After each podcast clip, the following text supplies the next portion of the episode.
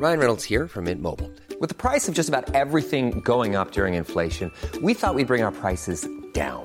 So to help us, we brought in a reverse auctioneer, which is apparently a thing.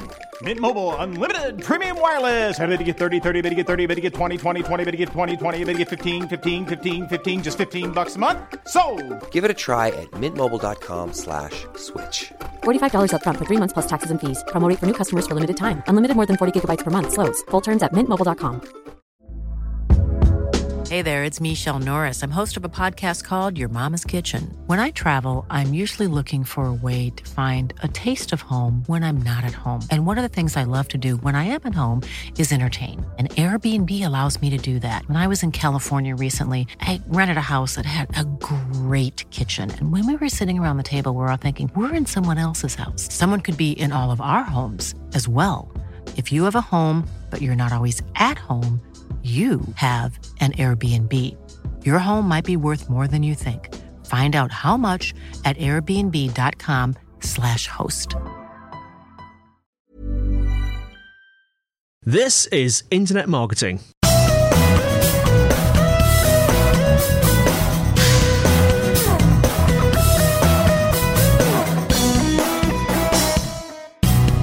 So I'm with, or I'm not with, I've actually got on the line, um, Rob Walling from Fresno in California and Mike Taber from Boston, Massachusetts. And I've got them live on the line. And these two chaps are the two guys behind micropreneur.com. Hello, chaps.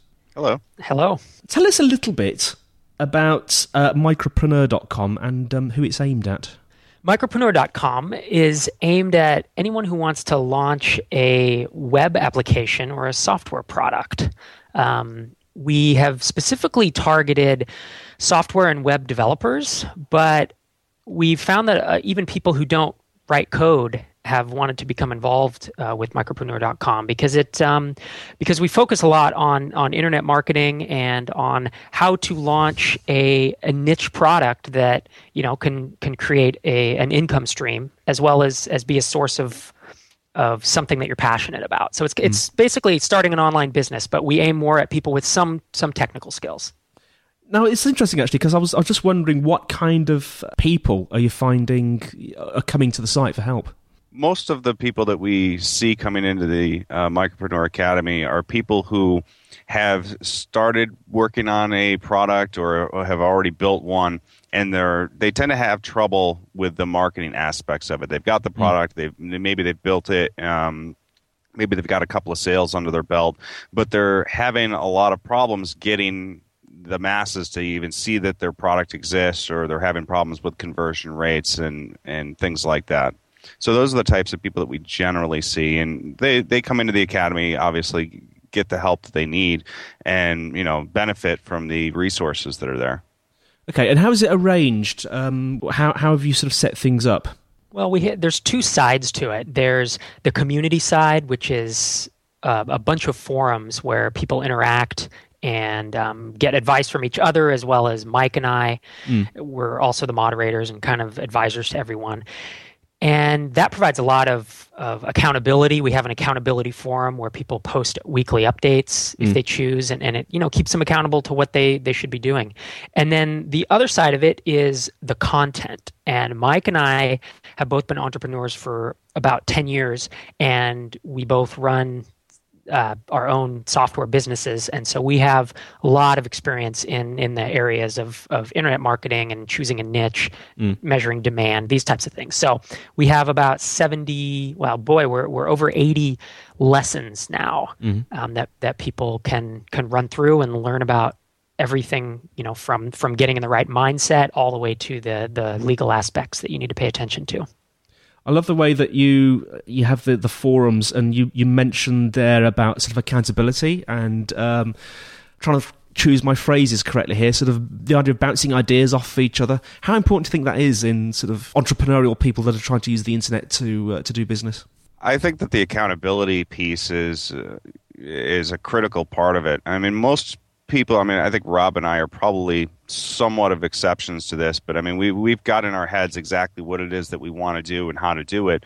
But we've been doing it for a long time too. Mm. When a lot of people are just starting out, they, as I said, they've got a product and they've put it out there, and they're they're just having a lot of trouble. And the problem with trying to market a product without any good resources or somebody to turn to to ask questions is that you basically have this blank piece of paper that and there's all these things that could be wrong that you could put on the piece of paper and that you need to fix but what do you need to do? And there's just so many things that it could possibly be that that most people get overwhelmed with that because they just don't know what to look at 1st mm. you know mm. you know if they've got a site and maybe the traffic is low. Well why is the traffic low? Is it because you know your advertising isn't good do you not have enough links built? Are you not targeting the right people? Do people see your advertisements and just not care? Is it not compelling? Are you not even solving a problem that people have?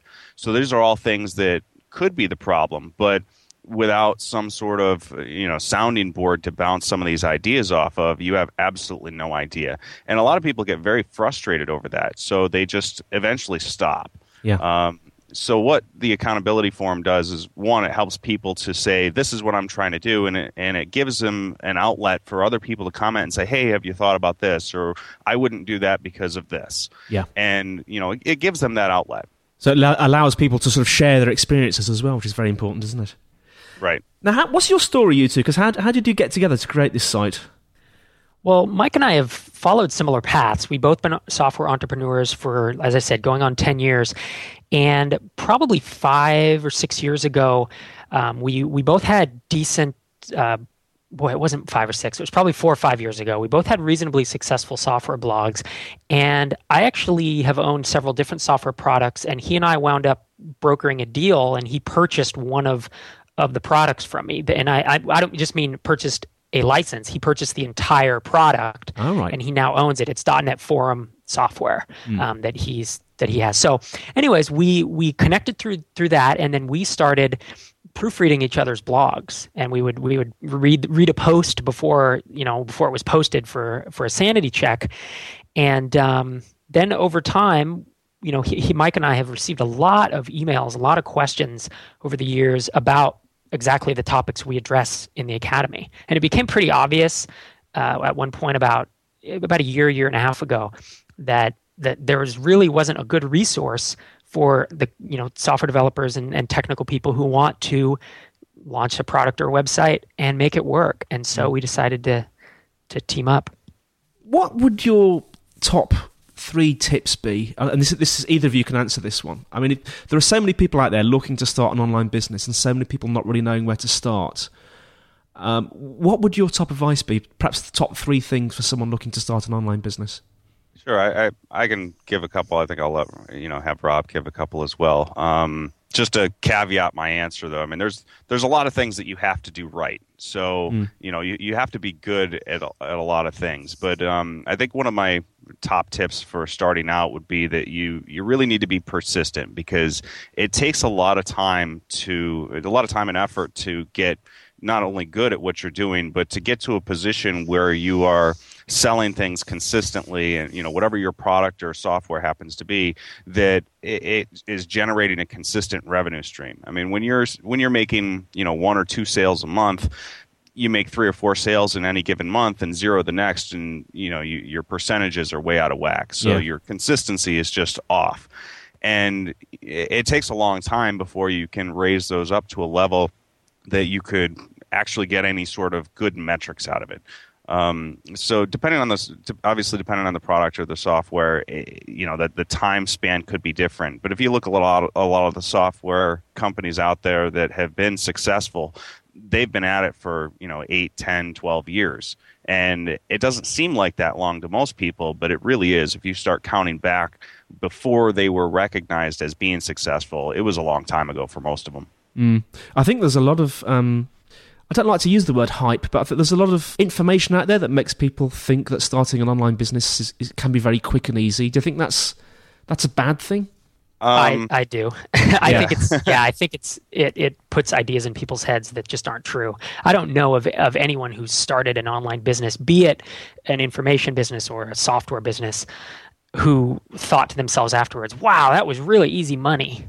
I've, I've just never heard anyone say that who's actually done it. You've got a couple as well, haven't you? A couple of tips. I know you're itching to tell us. Well, my first tip is to determine your goals before you even start looking at a product or thinking of, a, of an idea for a website. Um, and the reason this, uh, the reason I recommend this is if your goal is to just enjoy it and have fun and to have kind of a project that doesn't generate any money, then you're going to approach it very differently than if your goal is to generate a few hundred dollars a month of side income and maintain your salary job. Or if your goal is to one day leave your salary job and have enough products that you know you have a full-time income, you have to approach the the entire process of starting a business completely differently. So that's the first thing is mm-hmm. is figuring that out. And we we talk a lot about that in the academy. Goals are very important. And the other thing that I would say is learning to outsource. And this is, you know, it's a bit of a touchy subject, mm. but outsourcing some parts of what you do is going to get you it's going to make you successful so much faster.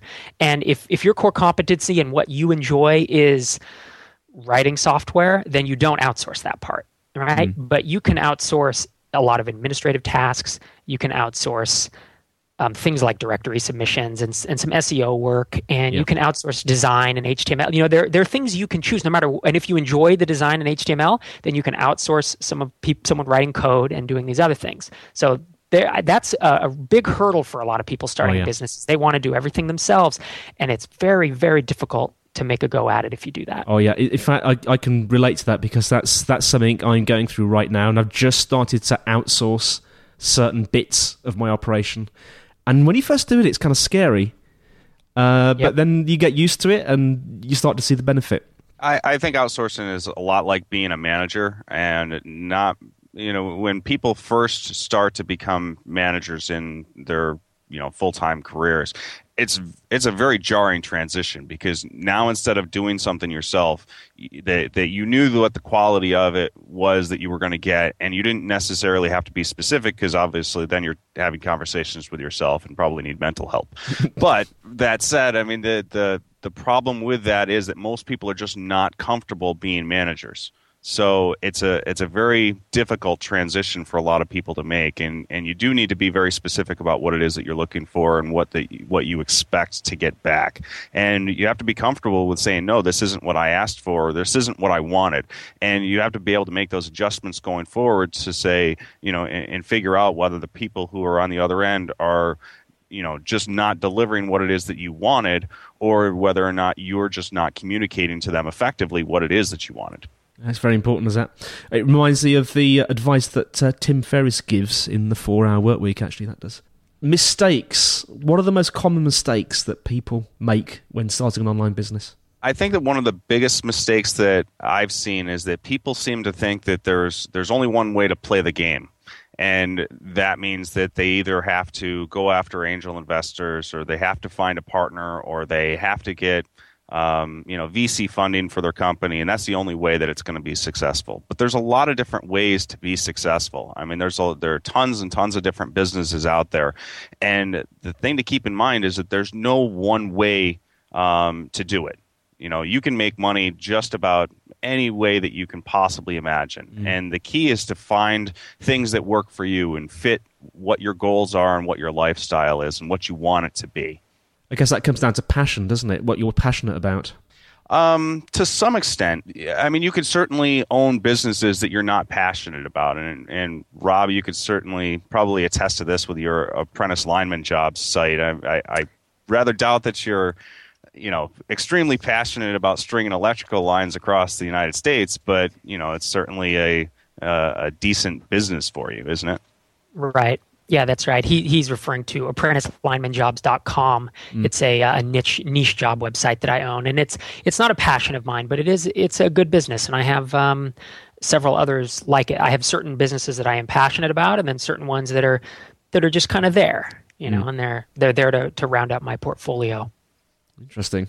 Any other classic mistakes? Yeah, I I have one. Um, it's a very common mistake we see, and it's not choosing a niche. Mm. It's trying to build something for everyone, and you wind up building something for no one. And especially if you are going the route that, that Mike and I have gone, and that we that that we recommend it's you know staying small and staying as one one person who who outsources um, tasks instead of trying to grow a large company. And if you're going to do that, you really do need to choose a, a, pretty tight niche. And the way we talk about it is choosing a vertical niche rather than you know a horizontal niche, meaning you actually try to to choose a whether it's a hobby or a, a single profession. You try to choose to build a software website for a particular you know group of people you can define pretty easily and, mm. and find online pretty easily. Well, guys, thank you so much for talking to me. Absolutely, it was a pleasure. Yes, it was. And once again, the website is micropreneur.com. Is that right? That's right. So that's Rob Walling and uh, Mike Taber. Thank you very, very much indeed. Thank Thanks you. a lot, Andy.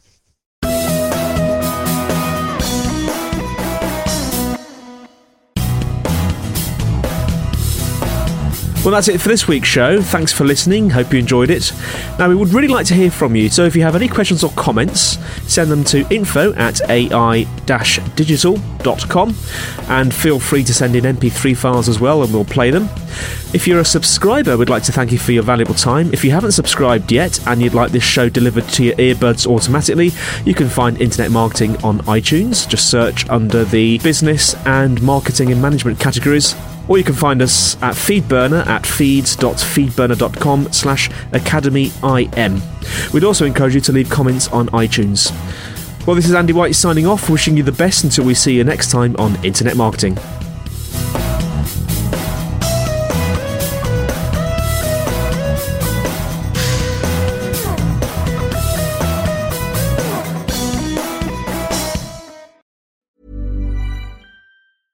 Small details are big surfaces. Tight corners are odd shapes. Flat, rounded, textured, or tall. Whatever your next project, there's a spray paint pattern that's just right. Because Rust-Oleum Custom Spray 5 and 1 gives you control with five different spray patterns. So you can tackle nooks, crannies, edges, and curves without worrying about drips, runs, uneven coverage, or anything else. Custom Spray 5 and 1 only from Rust Mom deserves the best, and there's no better place to shop for Mother's Day than Whole Foods Market. They're your destination for unbeatable savings, from premium gifts to show-stopping flowers and irresistible desserts. Start by saving 33% with Prime on all body care and candles. Then get a 15-stem bunch of tulips for just $9.99 each with Prime. Round out Mom's menu with festive rosé, irresistible berry chantilly cake, and more special treats. Come celebrate Mother's Day at Whole Foods Market.